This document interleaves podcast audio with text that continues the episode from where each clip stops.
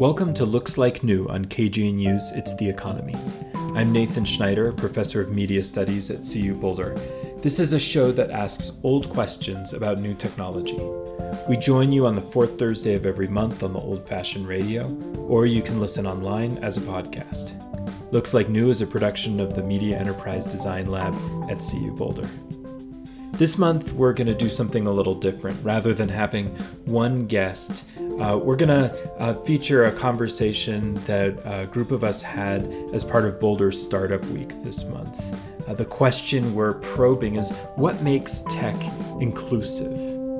Now, uh, I'm just going to uh, forego the normal introduction and thanks so much for listening.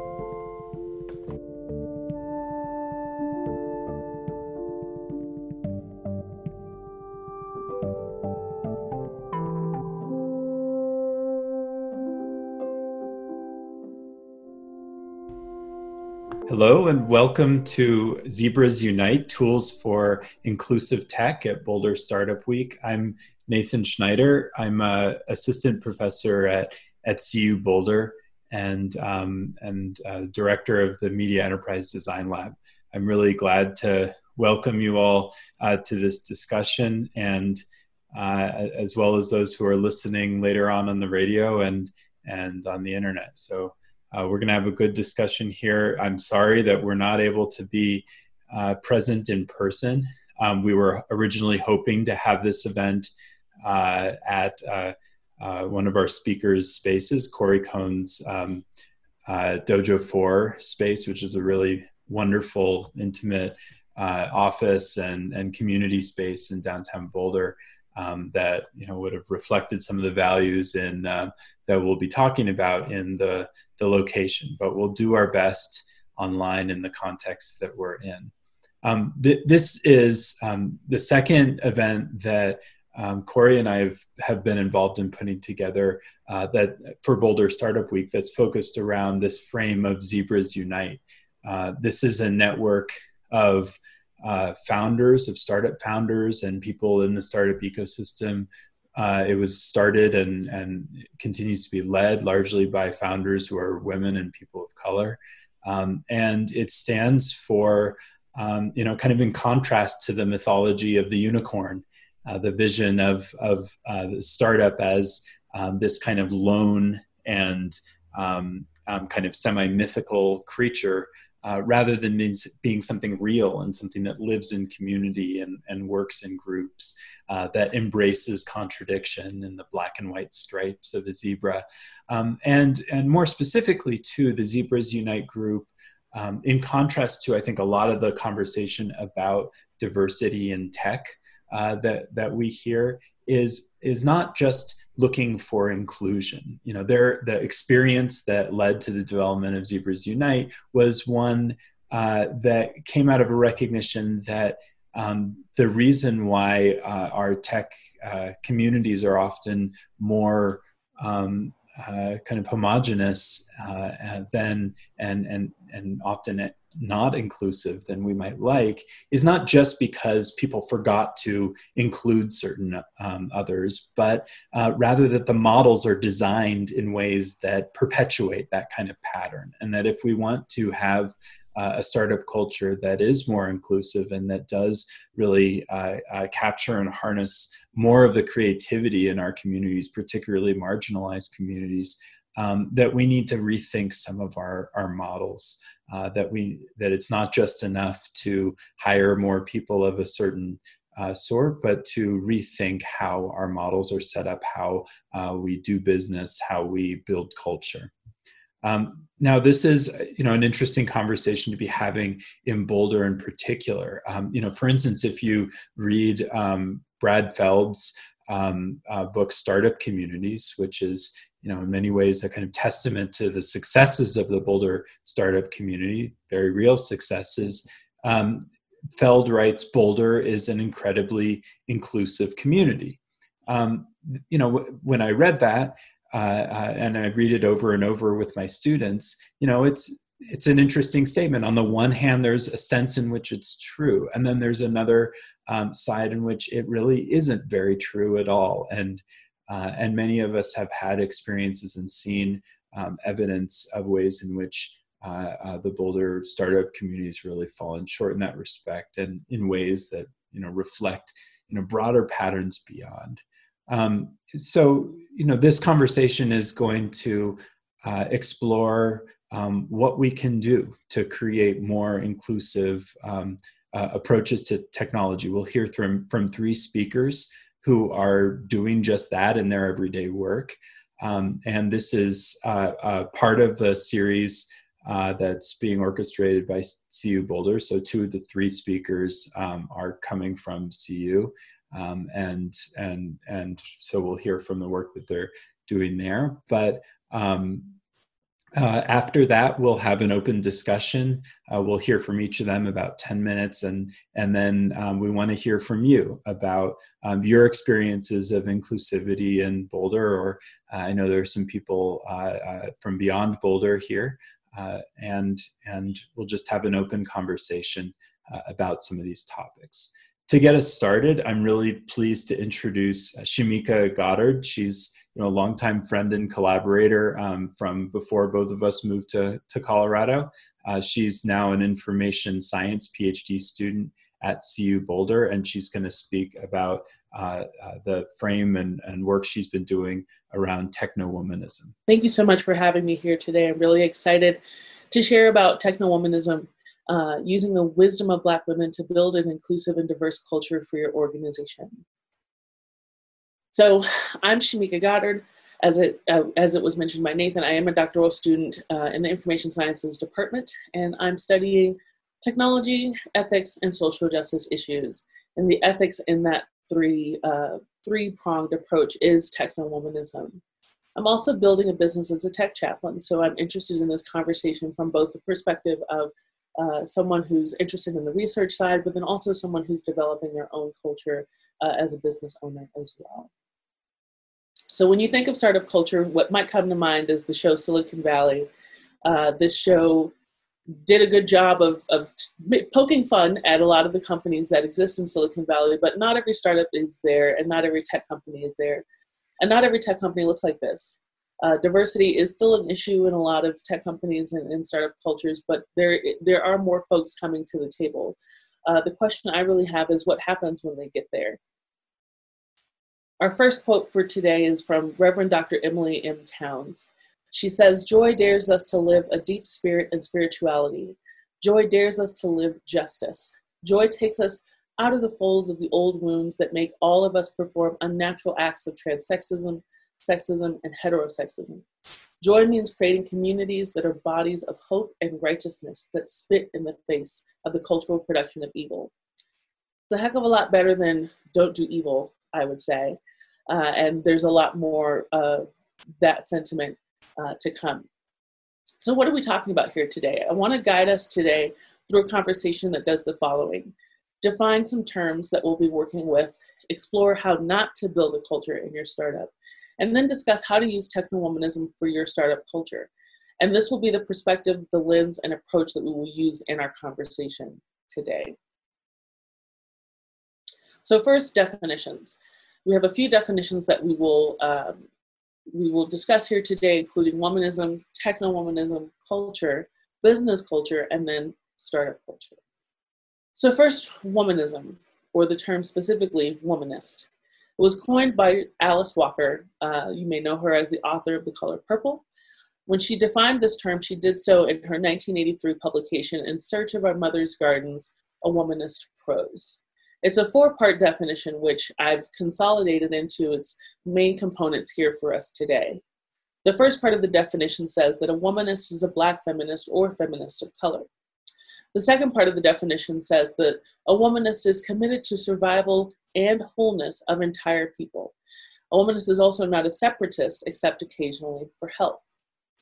Third, a womanist loves many things, including the moon, roundness, the struggle, herself, and loves all of those things regardless. And finally, this uh, fourth part of the definition is a quote specifically from the definition, and you may have heard this uh, before. Womanist is to feminist as purple is to lavender. So using that definition, I came up with the concept of techno-womanism uh, when I was a seminarian back at Union Theological Seminary in the city of New York. I wanted to take the wisdom of Black women in womanism and apply it to uh, the social justice issues and other issues that were occurring in and around the digital space and technologies. So I define techno-womanism as an interdisciplinary, womanist theoretical approach to analyzing, understanding, and explaining the intersectional nature of the human experience within and outside of the digital space, as well as in and around technology. So it's interdisciplinary, it's intersectional, and it has to do with the digital space and technology, all founded on womanism as an ethic. Other things we want to define this morning include culture and business culture. So essentially, culture is the accepted norms and values as well as traditional behaviors of a group, whereas business culture uh, uses those concepts to define the ethics, etiquette, behavior, and more of a business. The influences also include the organization's values, vision, working style, beliefs, and even habits. There we go. And then we have startup culture. So, startup culture you might think of as a fast paced, agile, iterative environment with a scrappy team of talented people looking, of course, to change the world. So, now that we know what our terms are, let's talk about what not to do, how startup culture is currently failing. When you think of startup culture, what comes to mind? You might think of the, the image here with pizza and foosball. Uh, you might think of cultures that have an emphasis on cool and fun and uh, not necessarily an emphasis on the things that really matter to employees like the realities of working in startups for particular people such as uh, women non-binary folks transgender folks minoritized groups and others so when you think of those aspects of your startup culture and how folks may be struggling in your environment, foosball and pizza aren't necessarily going to be the solution. Audre Lorde says, there's always someone asking you to underline one piece of yourself, whether it's black, women, mother, dyke, teacher, etc., because that's the piece they need to key into. They want to dismiss everything else. So when you come to a startup culture as a person, uh, some may say bring your whole self to work, but when you try to do that, um, it's not always honored or valued. There may not be space there for it, or you may bear the burden of having to create that space yourself. And then how do you get buy in from other people?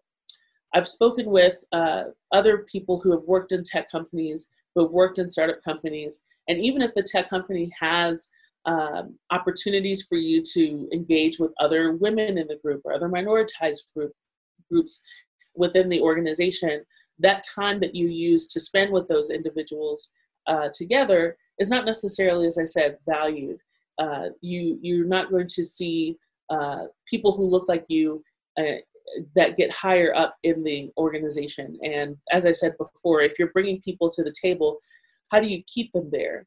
How do you get them to the head of the table? And when people are trying to engage in various aspects of their wholeness on the job, but it's not being honored and valued, but instead it's more of a meritocracy and thinking about what your performance and your skills are, um, then that devalues uh, the various aspects of that person that they're trying to bring to work. So uh, it makes it a lot more difficult for them to make the decision to spend time at that women's lunch or to attend uh, a minoritized group's offerings during the workday or so. So then let's think about how to do what to do choosing a different way for cultivating diverse and inclusive startup cultures. So, this is a particularly interesting quote from Dr. Safiya Noble. It's a little long, but I thought it was important because of the way that she, she describes Silicon Valley and its implications for the rest of us. She says, This is what I'm saying. This is one of the reasons why you don't see diversity in Silicon Valley. You don't see old people. I dare you to show me a person in Silicon Valley in a major tech company who's like 50 pounds or more overweight. I mean, it's like you got to be a marathon runner or something. I don't even know because there's a certain profile. Maybe you have to live on Soylent. I don't know. There's like a way of being in the world that's like hyper optimized in every way. And that optimization is for young people. It's for young white and Asian people. It's for men. It's for people who are really fit, for people who went to good schools, you know, and quotey figures, whatever that means. So, you know, if that's what we're optimizing for, because that is who we think are the most valuable people in our society, and that's the technocracy who should make the decisions for all the rest of us, it's a really narrow window. You can't judge the rest of the world on that. It's like there's a narrow window of what is good in the world, and that framework doesn't allow for the breadth of our humanity. So, if you want to guide your own culture with techno womanism, I encourage you to look at how the definition of womanism applied to uh, the digital space and around technologies and in your context could make a difference. So, for example, in the environment, celebrate what people love, like that third part of the definition, uh, including their passion for social justice, uh, which involves committing yourself to the survival of everyone. Uh, dissolve cliques and learn how to cross pollinate teams so that people aren't siloed and they can come together, not just to work together, but to grow together and be together. Uh, and then, pardon me, in terms of people themselves, it's so important for that wholeness to show up in your workplace uh, and the survival for everyone, uh, not just a select few who get to make it to the top. Uh, and there's also separating for health. So again, if you're if you don't already have opportunities for people to connect and congregate and celebrate the various aspects of who they are in your organization, and allow people to separate into those groups for health for particular reasons and then come back to the group refreshed, renewed, reinvigorated, uh, then that's something that you may want to consider. Value and honor that time as well, and, and any activities that do grow people beyond just their skills. So I could say tons more about this topic, but I'll stop here and leave the rest for our discussion later. But I do thank you for your time and look forward to hearing from the rest of our panelists. You're listening to Looks Like New on KGNU Radio. Uh, we're listening to a uh, special conversation at Boulder Startup Week this month of May. Uh, it's virtual, of course. We're doing it over Zoom uh, due to the pandemic. Uh, you just heard from Shamika Goddard. She's a, a, information science PhD student at the University of Colorado Boulder.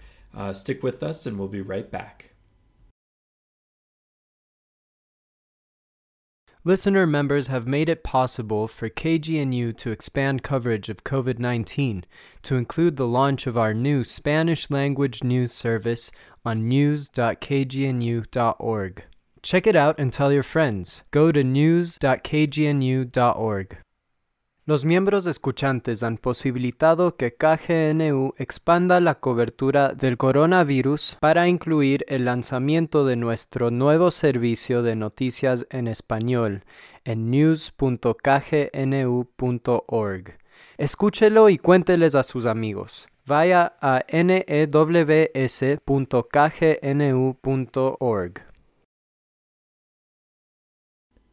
Welcome back to Looks Like New on KGNU Radio, a show that asks old questions about new tech. This month, we're talking about what makes tech inclusive. And to do that, we're hearing a, a panel uh, at Boulder Startup Week that took place this month, this May. Uh, and we just heard from Shamika Goddard about techno womanism. Now we're going to turn to Corey Cohen, who's an uh, entrepreneur here in Boulder, co founder of Dojo 4. So, as Nathan said, I am presenting today on um, what I've learned through my business. I am a co founder of Dojo 4, a small tech startup here in Boulder, Colorado. We converted to being a cooperative a few years ago. I think it's now three years ago. And so I'm going to talk about that a little bit. Um, I was one of the original owners, and then we diversified our ownership. It was about, yeah, three years ago. I had been in business with one other person, my original business partner, Ara Howard, for about eight years. And we were seeing that. Um, you can see, for those of you who can see this photo from the day that we tweeted that we became a cooperative, that we are, in terms of visual identities, not a very diverse group at all. So, um, mostly men, um, all white, um, all able bodied, uh, physically abled, um, all middle class, um, not actually from um, our our backgrounds actually are fairly diverse, but that's not visually apparent at all. Um, but we also at um, had, had decided to stay quite small. We had gone through lots of ups and downs, and so we had made this decision at some point that we wanted to stay small and yet we also wanted to be much more diverse than we were and one way that we knew that we could approach that was from the perspective of um, organizational structure diversity and so in that way we opened up our ownership we had to be a little bit more of a mature organization than we had been at the beginning for anyone to want to join us in ownership and so it took a number of years to get there. And then after about eight years, we opened it up to, well, we did a whole process, a collaborative process to see how. Um, how people might want to participate as owners in this business and everyone wanted to at that point so um, you know one day there was just me and one other person as owners and then the next day everything changed and here we are and we're all owners.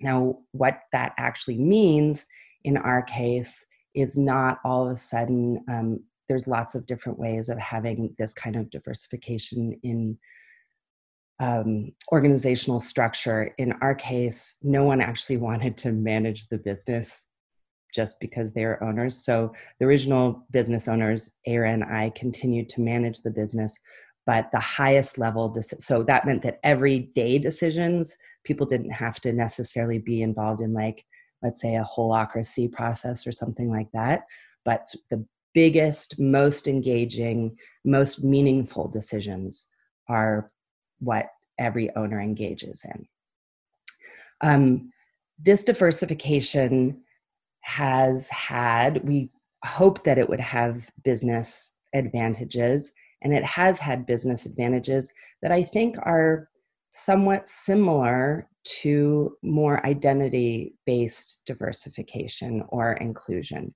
Um, so, for instance, we were one of the things that we were hoping would be an advantage, and I would say most of these really have have um, shown up to be advantages in our business is growth. So we in our case we did not want to grow in terms of size, but we wanted to become ever more sort of established and um, you know not having to worry every month about what's in the bank account. So uh, we realized that we you know me and my business partner in our kind of very small little two person group that there wasn't going to be a lot of innovation there and so by opening up and including more owners, we were hoping that that would then lead to a sense of more growth.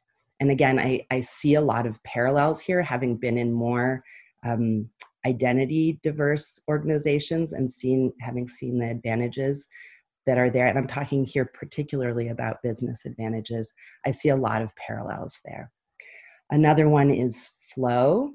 Um, when there's just these you know few owners few decision makers things tend to get quite bottlenecked and again that can be business decisions that can also be uh, experience decisions or cultural decisions and so just by having this kind of sense of uh, greater um, input and participation we were hoping to get through those leverage points that then get all bottleneck, bottlenecked and open that up a bit. And we found that to be quite true at this point after three years in as well.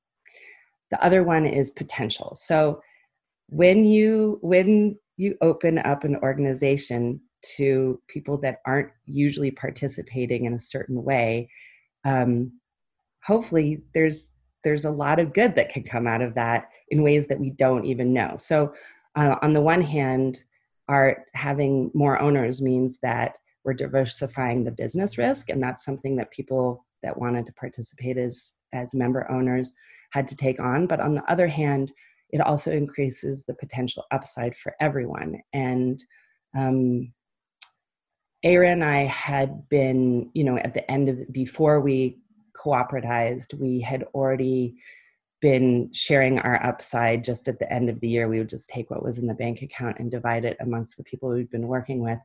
But that's sort of like a little, you know, obviously quite top down. Here we're doling out your bonuses kind of thing. And in this way, we really wanted, we, our business had been built by people that we've been working with for almost 10 years.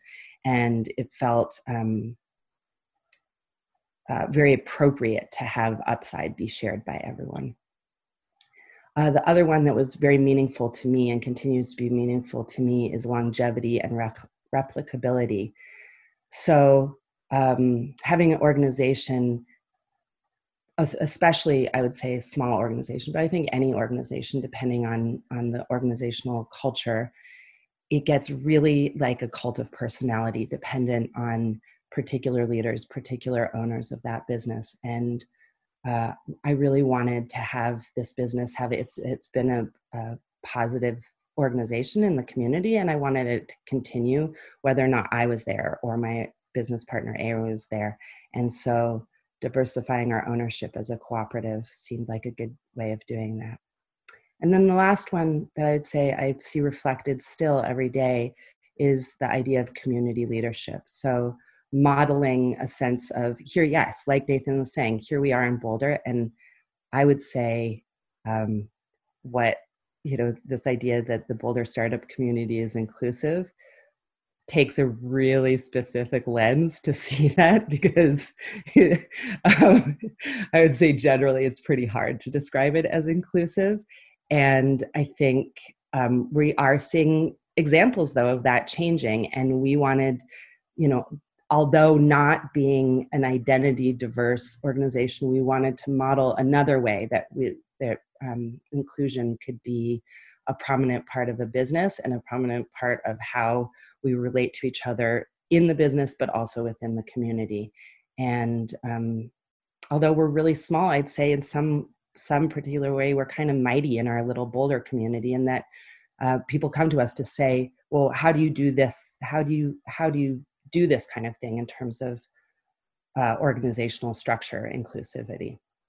So that's um, those have been the business advantages. The the part that uh, I did not necessarily expect, and I did not, I didn't totally understand until we had been a cooperative for at least a year or two, and is still this part is really still unfolding, is an idea of um, including alternate capital. And so we think of capital primarily as financial, and I've been seeing ever more clearly that uh, that's and you know many people have understood this particularly in different cultural communities for you know probably thousands of years but that capital comes in many many different kinds of forms i think in uh, the permaculture um, uh, theories of, of, of growth and um, and cultivation that there's eight different kinds of the capital. And i've found um, and there's more you can read about that online in various books. Um, i've identified at least five different kinds of capital that by becoming a cooperative we've actually enriched our business and our community and um, i would say even kind of like our personal lives and families through these kinds of capital so I think by becoming a cooperative, we invited a diversity of thinking and a diversity of being that ne- wouldn't necessarily have been supported in a different organizational structure.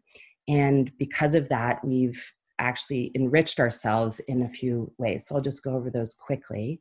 Um, the first one would be social capital. So in each case, I'm talking about um, having, instead of uh, we're we still have some hierarchy and that's what works for our business. It could be different obviously in different cooperatives. But although we have hierarchy we also have every person that we work with is a, a equal percent owner of the business. And what that means in terms of social capital is that means that um, we are our social capital has been enriched in terms of our connections and influence both within our business and within the community the other one is intellectual capital. So we now are including more kinds of wisdom and more kinds of knowledge and a greater willingness to share that intellectual capital and to kind of keep it in the in the business bank account the then experiential capital so that's uh, one way to understand that is day-to-day know-how and that's the part that um, both into well all of these are important for the longevity of the business or the organization. And this one particularly plays out every day. So i find now that there's this great sense of um, everyone pitching in what they've learned. So um, we're not a very identity diverse group but we are kind of for boulder startup think we're kind of an old group. We're mostly in our 40s and 50s. And so there is a lot of experiential capital there, and we're making good on that by having owner members instead of um, a more traditional structure. And we have spiritual capital, and this is no small thing. And I think often in the startup community, I was really, um, it's so heartening to hear people talk about that aspect, like Shamika included as well. So heartening to um, have that be acknowledged part of the way we do business. And that in in our case we think of that as presence and sanity. Um, that would be the short way of saying that. The last one that I'll, I'll speak to is cultural capital. And um, yeah so we're actually quite most of us we're small you know there's only seven members um, but we come from actually pretty different backgrounds and there's a lot of stories there and a lot of traditions and they enrich our business so much and they enrich the lives of our clients and um, our neighbors and uh, the everyday life of being in business together. I've written about this a bit if um, anyone's interested. I actually wrote about it in terms of um, valuation of a business and how it's important to include various forms of capital in, in valuation when speaking with investors and if you Google my name, Corey Cohn, and I think eight kinds of capital, uh, this was uh, there was an article printed in Conscious Company magazine that you can read there.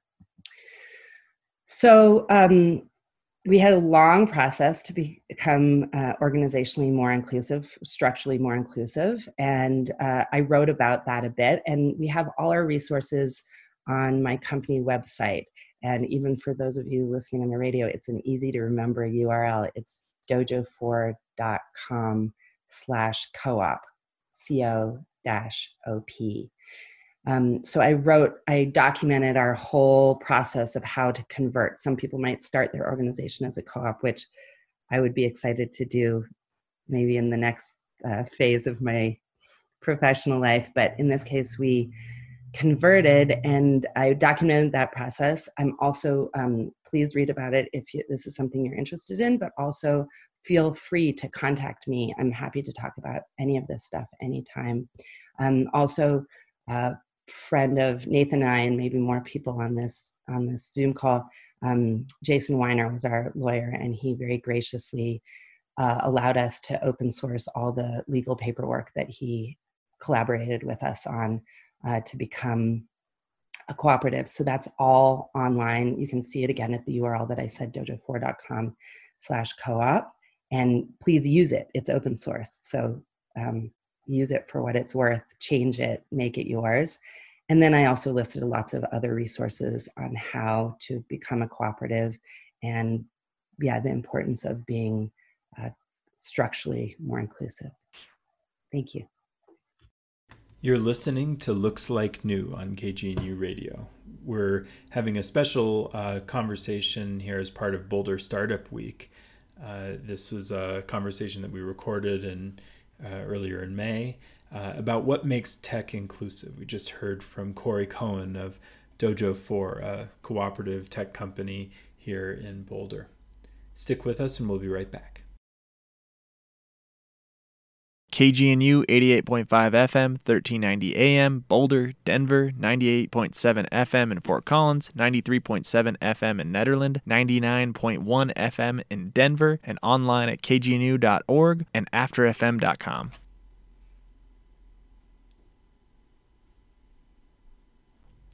Welcome back to Looks Like New on KGNU Radio, a show that asks old questions about new tech. This month, we're doing something special. We're uh, airing a conversation as part of Boulder Startup Week that took place earlier in May about what makes tech inclusive. We've heard from Shamika Goddard about this vision of techno womanism.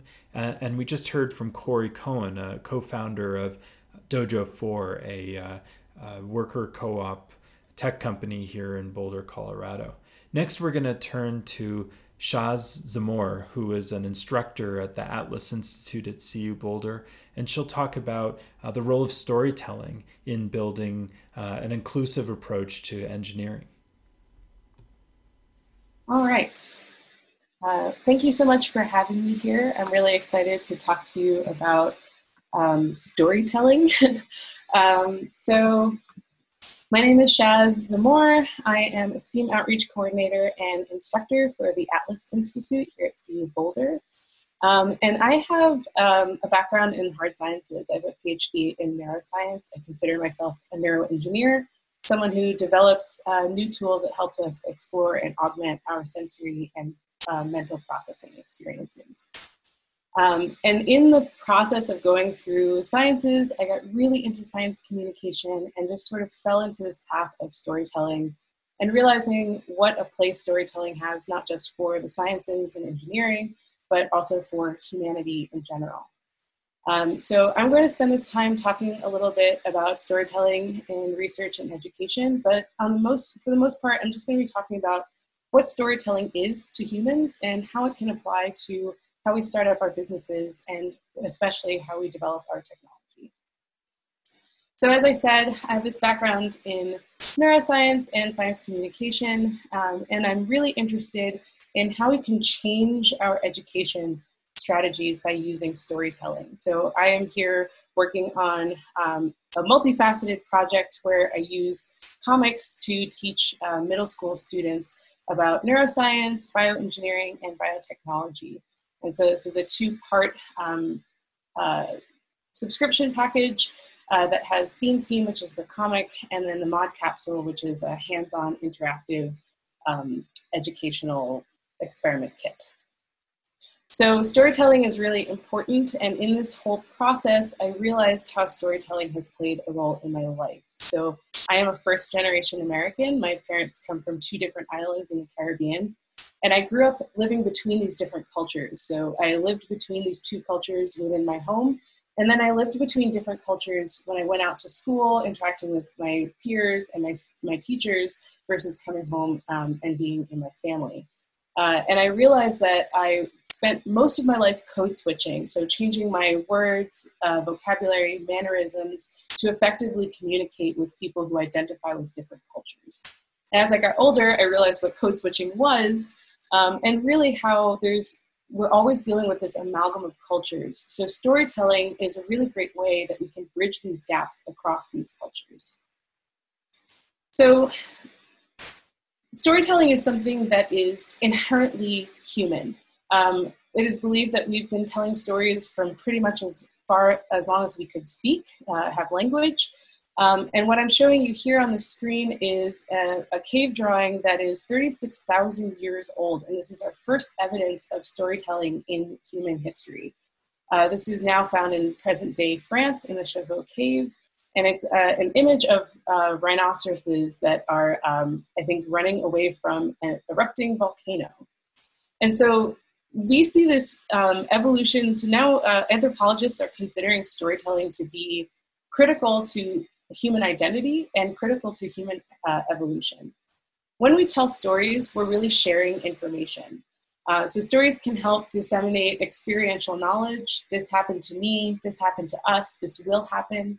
And it also shares, probably more importantly, meta knowledge. It gives us an idea of what everybody knows. What is the shared knowledge? What is our base level of understanding that we can then build off of? Um, and in doing uh, in so in so telling stories, uh, we ultimately end up building cohesion. So allowing people to feel connected, to feel uh, have an identity, a shared identity.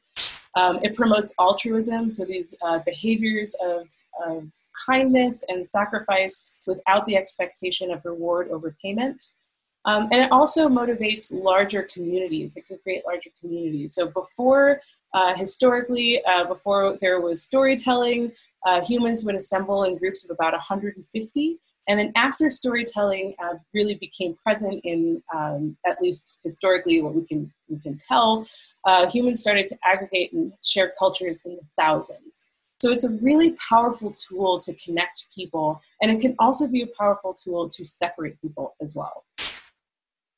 Um, so as I said, we were talking about how humans can group to uh, aggregate together in these, these numbers. And so as we're grouping ourselves together, we're effectively creating different cultures. And within those cultures, we'll tell stories differently. Just to illustrate a couple of examples, in Polynesian cultures, they use hula, a form of dance. In Chinese cultures, they'll use shadow puppetry to uh, act out stories and plays. In Arabic cultures, uh, they have a form of spoken word called zahal, and in Car- Caribbean cultures, they'll have a form of sung stories called calypso. And so this is just demonstrating how movement and speech can vary so wildly across different cultures. And really, when we're telling, when we're talking about storytelling now in the modern day, we're really talking about education. We're really talking about how we share information, not just to uh, inform other people in sort of our plane of, of intellectual uh, standard uh, stat- status, but also to educate people uh, so we're all together on the same plane of knowing. So it's really important to kind of understand that people are going to communicate and tell stories differently. So how does this apply to engineering and what is the engineer's story? So if we look at what is projected to happen um, for uh, just across the, in general, across uh, careers. So what's going to happen to fields as they develop from 2018 to 2028? We're going to see a really big rise in a large number of healthcare related jobs. So healthcare support occupations, uh, personal care and service occupations, computer and mathematical occupations, um, and healthcare practitioners, just to name a few.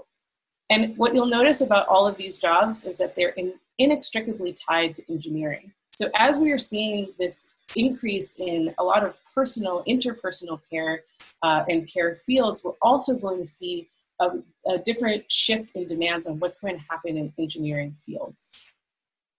And with that shift, we're also going to see a shift in people, and we're already seeing that now.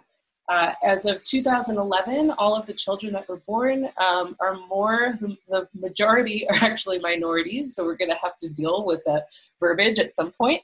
Um, but we also see it in our educational structure. So we're seeing more and more women being awarded um, degrees in engineering, um, and we're looking at a plot here from uh, that looks at 1997, 2006, and 2016.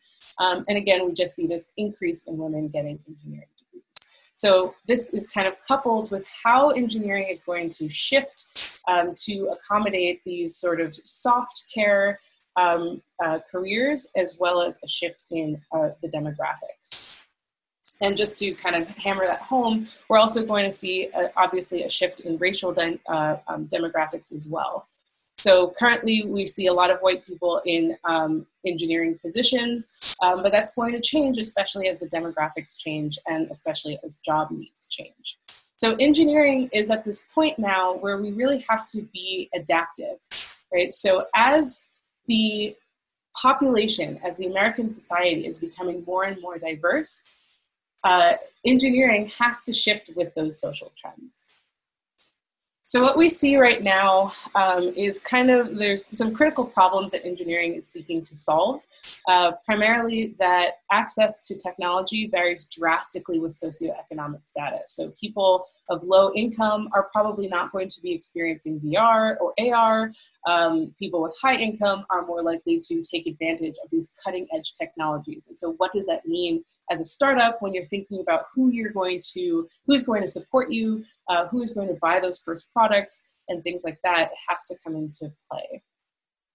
We also see uh, a lot of racism and sexism in artificial intelligence as we're developing a lot of this machine learning and independent, uh, un- unsupervised learning. We're also seeing a lot of uh, racism and sexism coming through. And this is just a manifestation of what we see in our human behaviors coming through and what we are creating. And the same thing extends to virtual reality, where we see uh, sex and gender issues that uh, come up. For example, Uh, people who identify as women tend to have smaller pupillary distances, uh, which means that they need to have the settings on their VR closer together, the visual settings. Um, and as a result, people who identify as women uh, experience a higher proportion of VR sickness, so motion sickness, as a result of it not being um, considered to have smaller frames and smaller um, visual um, settings. We also see misrepresentation or lack of representation in data.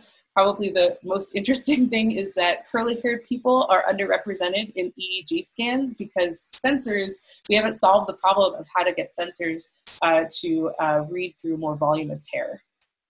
And then in a more social way, uh, we look at image filters that are catered to European features. So looking for uh, shapes like noses and mouths uh, will tend to cater toward uh, European features. And then when it comes to coloration, again, it will cater to European features. And so we're seeing, as we're developing these new tools, we're seeing that there's a bias toward uh, the people who are making them, right? If you're making the tools, you're going to make it for the people who are like you. And within this, as we think about what's happening kind of behind the scenes on the back end, what we're actually seeing as a result might be um, exacerbated by cultural dissonance. So, cultural dissonance is something that is experienced by participants of multiple cultures. Um, and it is ex- explicitly uh, the experience of perceiving cultural rules that conflict with each other. For example, when I was a child, uh, growing up in my home, in the Caribbean, um, staying home with your family and spending a lot of time with your family is the cultural norm. And when I went to school among my classmates in America, they wanted to spend more time with their friends, and that idea of spending time with your family isn't as strong. And so I experienced this conflict where, in one how one setting I experienced one set of rules that directly conflicted with another set of rules I experienced in another setting. And understandably, this results in feelings of exclusion, confusion, or even dismissal of the new rules. So if you are someone who's coming from culture A and culture B is telling you to do something opposite, if culture A is something really inherent to you, you might just fully reject what culture B is saying, which might be uh, to a detriment. And so, again, as we're seeing more and more engineers and scientists uh, become more diverse, we're actually seeing more intersectional ident- uh, identities meaning that these are people that are inherently multicultural and are more likely to experience this cultural dissonance as they move through workspaces and um, classrooms. And so what I'm showing in this graph here is just the uh, distribution of um, disabilities across uh, different types of demographics. So looking at women and men with disabilities, um, as well as disabilities across races. And so this is just to highlight that we're not just going to deal with um, how do we, the problem isn't really how do we create um, tools and um, solve problems for a person who identifies as a man versus a person who identifies as a woman. It's going to be how do we create tools for a person who is black, Jewish, and trans, right? We're going to have to deal with these compounding cultures and learn how to tell stories across all of them.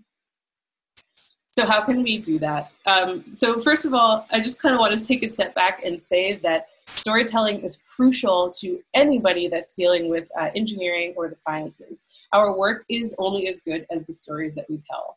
If you have a good product or if you're doing really good research and you don't have a good story, you have a terrible paper, you have a terrible talk, you don't market it well, you don't have a good product. And so it all comes down to telling the story really well. And part of doing that is realizing how we tell stories and how it can change within American cultures alone.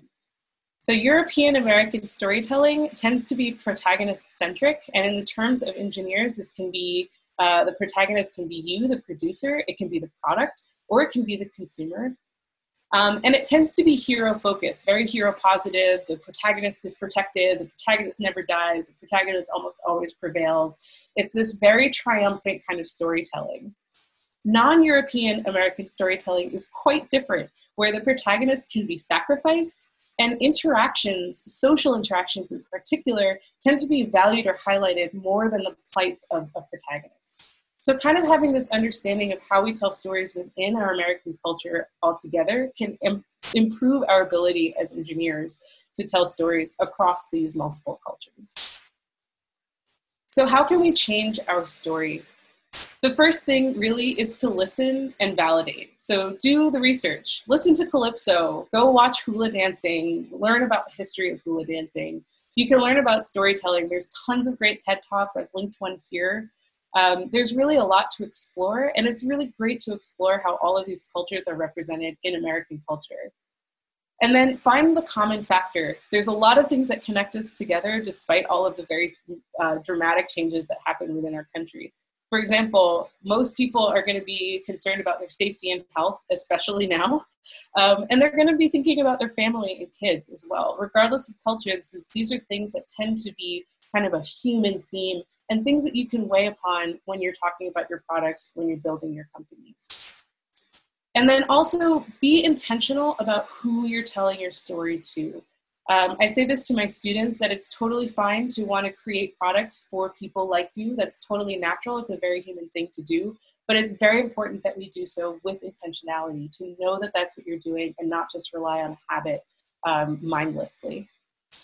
And then, most importantly, I think let others tell the story. And this is kind of a two part thing. Uh, first, when we have um, underrepresented minorities in higher ranking positions, they're allowed to shift the story and shift the narrative a lot more than lower ranking people. And so when we when we look at companies that do this, uh, we see higher retention rates among uh, underrepresented minorities. And I'll leave you with a quote. I'm going to leave my contact information below. I can be reached at curiousdrz.com, and you can follow me on Twitter at thedoctaz.com. That's T H E D O C T A.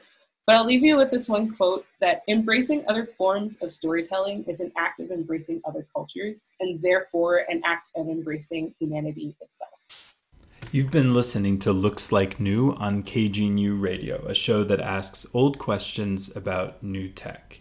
You've just been hearing from Shaz Zamore, who's a uh, instructor at the Atlas Institute at CU Boulder, talking about storytelling and engineering and, and inclusivity. And, and this is the conclusion of a conversation that we had earlier this month at Boulder Startup Week, virtually, of course, in the context of the, of the pandemic.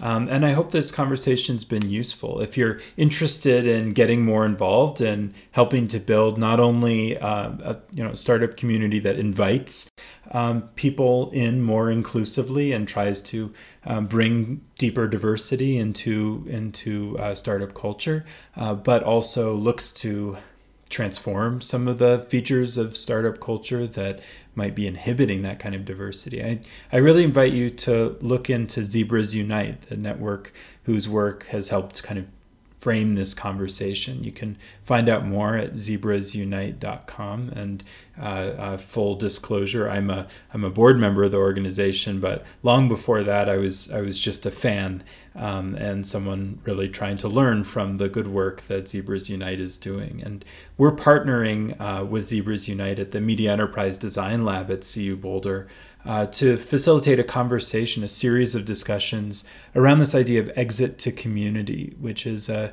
a kind of new mythology or, or, or story to uh, uh, pick up uh, pick up off of what Shaz was talking about uh, for what startups are for. Um, trying to build uh, the tools and the the narratives and the expectations around uh, creating startups really intended to be owned and governed by the communities of people who depend on them. Um, and you know, we believe uh, that uh, doing that sort of thing, making that sort of option available and normal, would not only create better startups, but it would invite um, people into the work of building startups that um, right now might not be interested or don't feel welcome. Maybe because they, you know, want to build something for their communities, not just investors. Um, and so it's about you know creating a um, a startup environment that is really community oriented from the beginning. Uh, you can find out more about that work at, at our website at colorado.edu slash lab slash medlab.